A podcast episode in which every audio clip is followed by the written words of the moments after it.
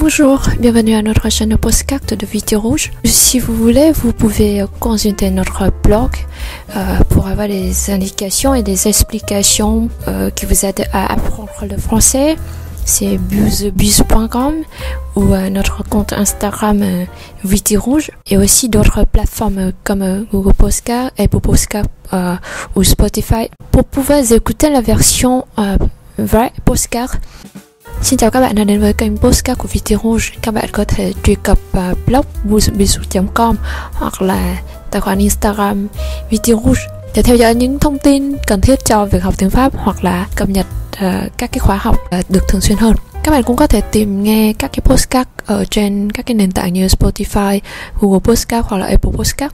Et aujourd'hui, on va faire une autre épisode de la série Gâteau français. Hôm nay chúng ta sẽ có thêm một tập trong série Gâteau français.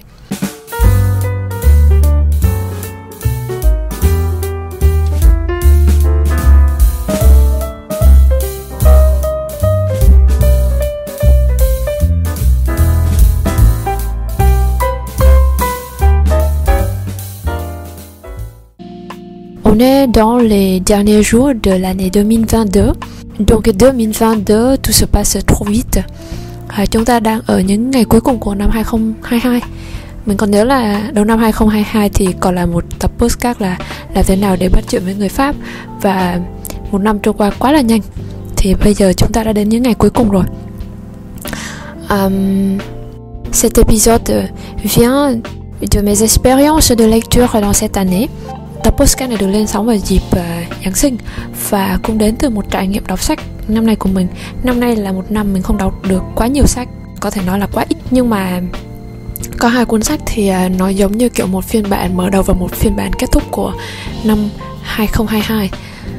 Um, cuốn sách mà mình đọc vào dịp uh, Tết uh, 2022 vừa rồi là cuốn Ma trận cuộc đời nói về một tài tử rất nổi tiếng của Hollywood và trong rất nhiều tình tiết thì có một cái chi tiết là anh ấy có mất một người con nên đã bị sảy thai còn câu chuyện thứ hai từ một nhà văn một nhà hài kịch người pháp thì mình đã đọc nó từ rất lâu rồi. Nhưng mà cái ý tưởng mà đem cái cuốn sách này để giới thiệu lại với các bạn thì à, nó cũng chỉ mới nhen nhóm trong thời gian gần đây.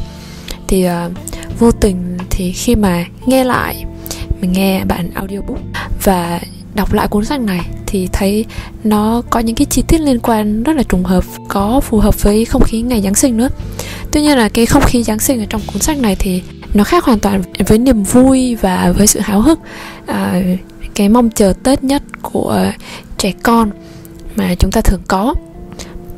À, năm nay cũng là một cái năm hơi đặc biệt bởi vì là Noel rồi Tết Dương Tết Tết âm lịch thì à, quá sát nhau thế nên làm cho chúng ta rất là hối hả thì hy vọng rằng là trong cái không khí hối hả như thế thì đúng là ai cũng mệt mỏi. Nhưng mà có một tập Gato Français hy vọng rằng là chúng ta sẽ kết thúc năm 2022 một cách thật là tốt đẹp. Và chúng ta sẽ tiếp tục năm 2023 với những cái sự phát triển là chắc chắn và ổn định hơn. Hai cuốn sách mà mình giới thiệu cho các bạn trong tập này thì thực sự mà nói là đọc rất là nhanh. Bởi vì là một cuốn sách thì như một cuốn phim tài liệu uh, về một diễn viên điện ảnh với một cái câu chuyện được uh, xé nhỏ ra theo từng giai đoạn. Nhưng mà nó giống như là việc chúng ta đang đọc vào một loạt các bài báo về nhân vật này. Chúng ta có cái sự háo hức và tò mò của cái mà gọi là giống như kiểu là mình hóng tin ở showbiz. Mặc dù là những câu chuyện của Keanu Reeves nó không phải là những cái câu chuyện mà gọi là hào nhoáng bóng bẩy thường thì người ta nhắc đến tài tử này với những cái danh xưng như là à, người tốt bụng nhất Hollywood hay là người đàn ông tử tế nhất New York hay là người diễn viên tử tế nhất Hollywood. Trong tất cả những cái câu chuyện về lòng tốt của anh ấy thì còn một câu chuyện về trong cái một cái bức tranh tổng thể đấy thì có những cái mảnh ghép về uh, gia đình một cái gia đình không được hoàn hảo rồi nỗi đau mất con. Hai cuốn sách này đều không phải là những cuốn sách để đọc để mà khóc lóc hay là đọc để mà bi lụy nếu mà chúng ta có thể đưa cho nó một cái nhận xét ngắn gọn nhất, thì hai cuốn sách giúp chúng ta nhìn vào thực tế cuộc sống và xem mọi thứ trở nên nhẹ nhàng hơn. Đối với cuốn sách thứ hai là ba ơi, mình đi đâu? Tức là nội dung chính của postcard này. Thì à, tác giả là người pháp, tác giả là Jean-Louis Fournier, tác giả là một nhà hài kịch.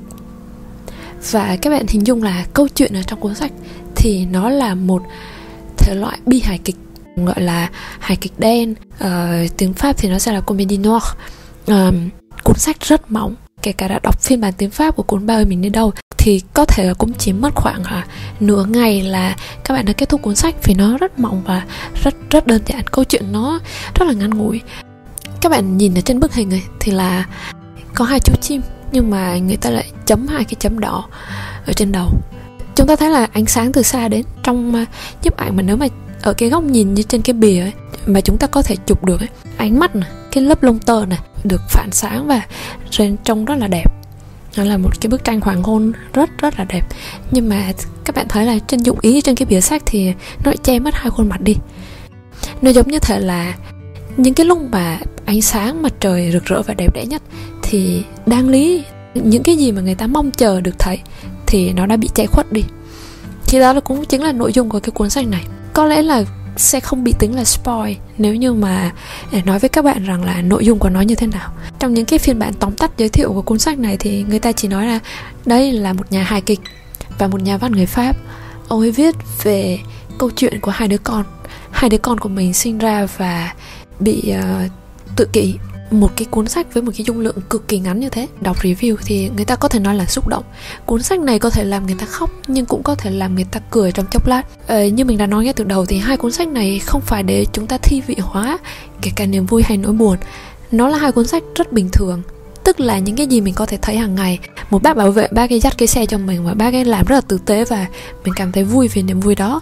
Hoặc là chỉ vì là hôm nay đi ở trong à, à, bến tàu bị người khác đạp ờ, giữa gót giày lên chân mình. Đó là những niềm vui và những cái vấn đề nho nhỏ hàng ngày mà có thể khiến chúng ta khó chịu. Trong ba ơi mình đi đâu thì tất cả những cái review người ta đều nói rằng là cuốn sách này khiến cho tôi ờ, có thể khóc được nhưng mà cũng làm cho tôi cười trong chốc lát. Và nó là cái hiện thực cái cuộc sống mà không thể mà chỉ có cười được không thể tô màu hồng cho nó được. Cũng có lúc mà phải à, khóc ở trong lòng và phải nuốt nước mắt vào trong bởi vì là hiện thực quá nghiệt ngã.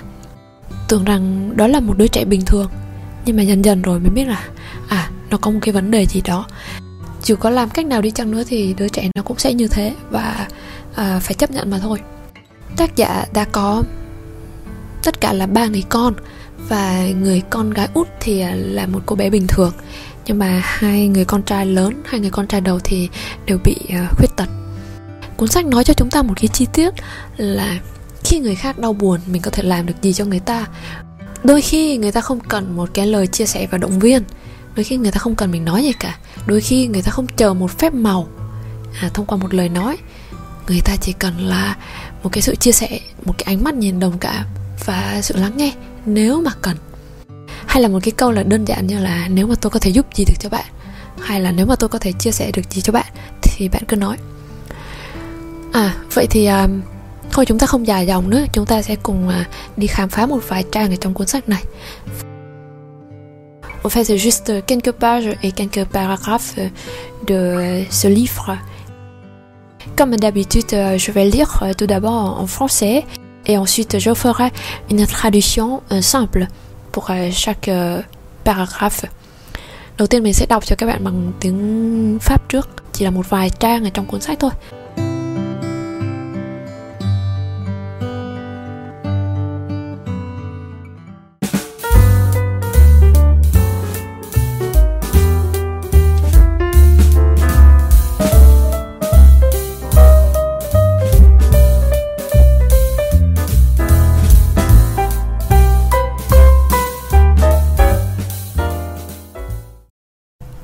Je n'oublierai jamais le premier médecin qui a eu le courage de nous annoncer que Mathieu était définitivement anormal. Il s'appelait le professeur Fontaine. C'était à Lille. Il nous a dit qu'il ne fallait pas nous faire d'illusions. Mathieu était en retard. Il serait toujours en retard. De toute façon, il n'y avait rien à faire. Il était handicapé physiquement et mentalement. Cette nuit-là, on n'a pas très bien dormi. Je me souviens d'avoir fait des cauchemars. Jusqu'alors, le diagnostic était resté flou. Mathieu était en retard. On nous avait dit que c'était seulement physique. Il n'avait pas de problème mental. Beaucoup de parents et d'amis essayaient, souvent maladroitement, de nous rassurer. Chaque fois qu'ils le voyaient, ils se disaient étonnés des progrès qu'il faisait. Je me rappelle un jour le dit que moi, j'étais étonnée des progrès qu'il ne faisait pas. Je regardais les enfants des autres. Mathieu était mou. Il n'arrivait pas à tenir sa tête droite, comme si son cou était en cachou, tandis que les enfants des autres se redressaient, arrogants, pour réclamer à manger. Mathieu restait allongé. Il n'avait jamais faim. Il fallait une patience d'ange pour le faire manger, et souvent il vomissait sur l'ange.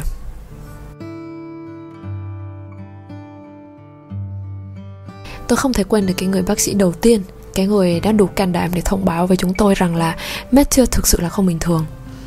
Ông ấy là giáo sư Fontaine Mọi chuyện à, xảy ra ở Lille. Ông ấy nói với chúng tôi rằng là sẽ không có kỳ tích nào xảy ra. Uh, Matthew nó thực sự là chậm chạp và nó sẽ luôn chậm chạp như thế. Dù có thử đủ mọi cách thì uh, chúng tôi cũng sẽ không thể làm gì tốt hơn cho thằng bé. Nó là một đứa trẻ khuyết tật về cả thể chất và về cả tinh thần. Đêm đó chúng tôi không thể ngủ yên giấc. Tôi còn nhớ mình gặp toàn ác mộng.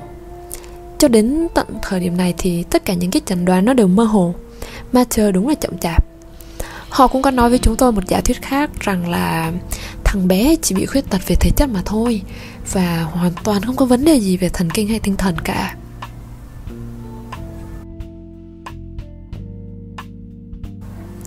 Nhiều ông bố bà mẹ khác hoặc là những người bạn của chúng tôi cố gắng an ủi chúng tôi, dù tôi thấy rất là vụng về.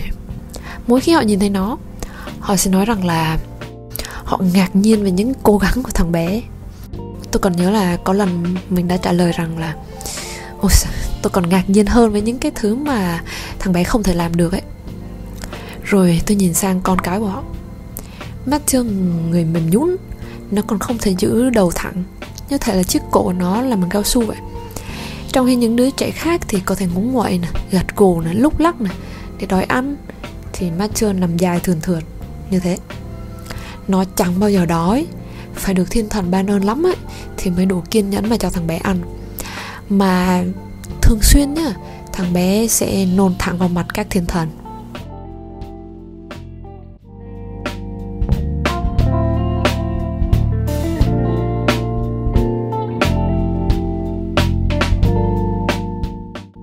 Bientôt l'été. Les arbres sont en fleurs. Ma femme attend un second enfant. Euh, la vie est belle. Il va arriver en même temps que les abricots. On attend avec impatience et un peu d'inquiétude. Ma femme est certainement inquiète. Pour ne pas m'angoisser, elle n'ose pas le dire. Moi, j'ose. Je suis incapable de garder mes angoisses pour moi seule. Il faut que je partage. Je n'ai pas pu m'empêcher. Je me souviens de lui avoir dit avec mon tar habituel. Je ne voulais pas seulement mettre de l'ambiance, plutôt me rassurer et conjurer le sort. Je pensais bien que ça n'arriverait pas une seconde fois, je sais que qui aime bien châtie bien. Mais je ne pense pas que Dieu m'aime autant. Je suis égocentrique, mais pas à ce point. Pour Mathieu, il devait s'agir d'un accident. Et d'un accident, ça n'arrive qu'une fois. En principe, ça ne se répète pas. Mùa hè rồi cũng tới Cây cối còn trổ hoa xinh đẹp Vợ tôi đang chờ đứa con thứ hai Cuộc đời qua đỗi ngọt ngào Đứa bé sẽ tới cùng với chúng tôi khi những trái mơ vàng chín mọng. Chúng tôi sốt ruột chờ mong và cũng có đôi phần lo lắng. Vợ tôi thực sự là rất lo lắng. Nhưng mà nhưng mà để không làm tôi bận tâm thì cô ấy đã giấu và không nói. Còn tôi thì tôi dám nói. Tôi không thể giữ riêng cái sự lo lắng đấy cho mỗi bản thân mình và tôi phải kể cho ai đó. Tôi không thể ngưng cái điều đó lại và tôi nhớ là mình đã nói với cô ấy, tôi đã cố gắng thật là tế nhị. Em hãy nghĩ xem, liệu thằng bé cũng có thể là không bình thường không? Tôi không muốn làm mọi chuyện nặng nề thêm, nhưng mà tôi chỉ muốn trấn an bản thân và gạt đi cái sự trớ trêu của số phận. Tôi đoán chắc rằng chuyện đó sẽ không đến lần thứ hai. Người ta nói, thương cho roi cho vọt. Tôi cũng biết rằng có được yêu quý thì mới nhận được những cái thử thách như vậy. Nhưng mà tôi không nghĩ chúa trời yêu thương mình tới mức đó cho dù là cũng có lúc tôi coi mình như cái rốn của vũ trụ đi, nhưng chắc chắn không phải là trong chuyện này. Đối với Matthew, đó là một tai nạn, chắc chắn là một tai nạn. Và một tai nạn thì làm gì có chuyện xảy ra lần thứ hai. Nếu mà chúng ta nói chính xác, thì nó không thể lặp lại y hệt được.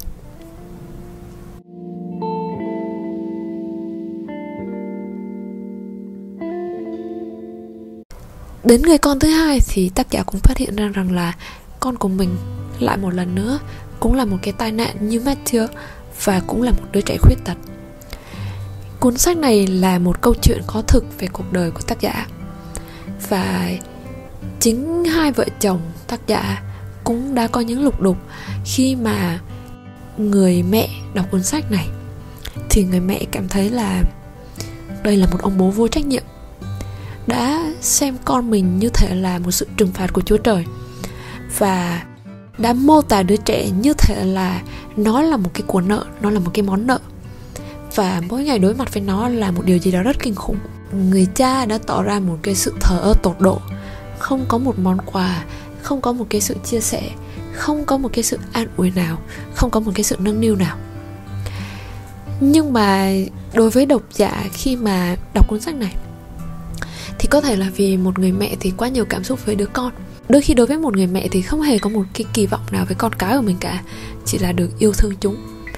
Và có thể đối với phụ nữ thì à, họ ờ, muốn kể một câu chuyện gì đấy đẹp hơn. Cái họ muốn tìm trong một câu chuyện có thể là một sự an ủi.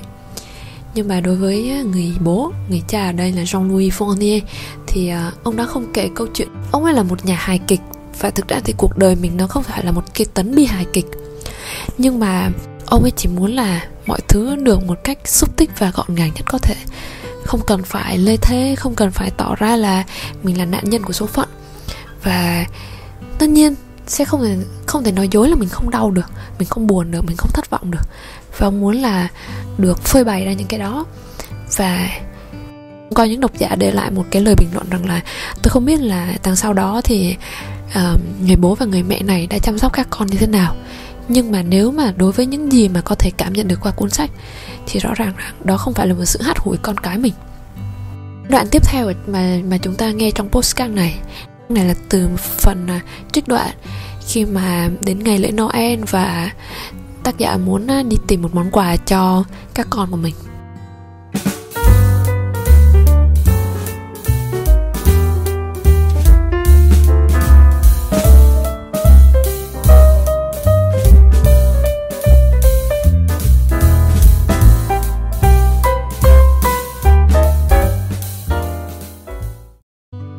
Những đứa trẻ này, ngoài việc hỏi bố ơi, mình đi đâu? thì à, có trả lời cho chúng thì cũng không bao giờ chúng tỏ ra phấn khích. Và nó có là Noel đi chăng nữa thì đối với những đứa trẻ này, nó sẽ cũng là một ngày bình thường như những ngày khác. Nó chẳng bao giờ biết đói. Thì làm gì biết rằng là à, hôm nay là một ngày vui? Nó làm gì biết được đến chuyện là như những đứa trẻ khác thì sẽ mong chờ ông già Noel. Ông già Noel làm gì có thật chứ? Thomas et Matthieu n'ont jamais cru au Père Noël, ni au petit Jésus. Ils avaient de bonnes raisons. Ils ne lui ont jamais écrit une lettre pour lui demander quelque chose. Ils étaient bien placés pour savoir que le petit Jésus ne faisait pas de cadeaux.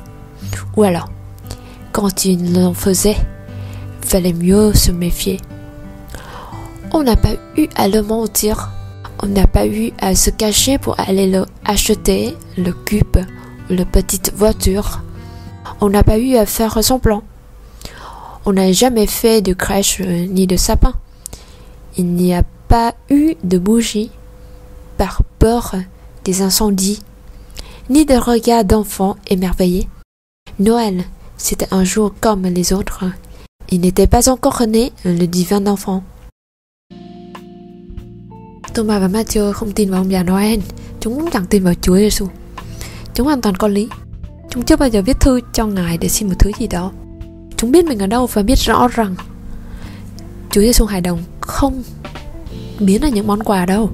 Hay là nếu mà Ngài làm như vậy thật, Thì tốt hơn là nên cảnh giác. Không cần phải nói dối chúng về những món quà. Không cần phải giấu để đi mua cho chúng những khối Rubik hay những cái xe hơi. Không cần phải tỏ ra này nọ chúng tôi cũng chẳng bao giờ làm hang đá hay sóng cây thông. Không có nến.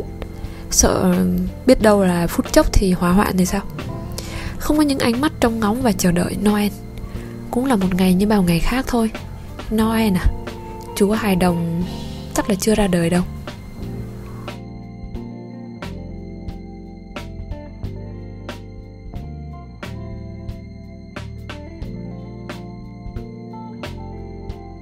Merci pour votre attention. Euh, je fais juste quelques citations pour euh, ne pas voler votre envie de lire euh, ce petit texte. Mình ờ, chỉ trích ra một đoạn ờ, rất ngắn rất ngắn để không làm các bạn ờ, mất đi cái sự hứng thú tìm cuốn sách này và đọc nó trong một ngày nào đó gần nhất. À, cảm ơn các bạn rất nhiều.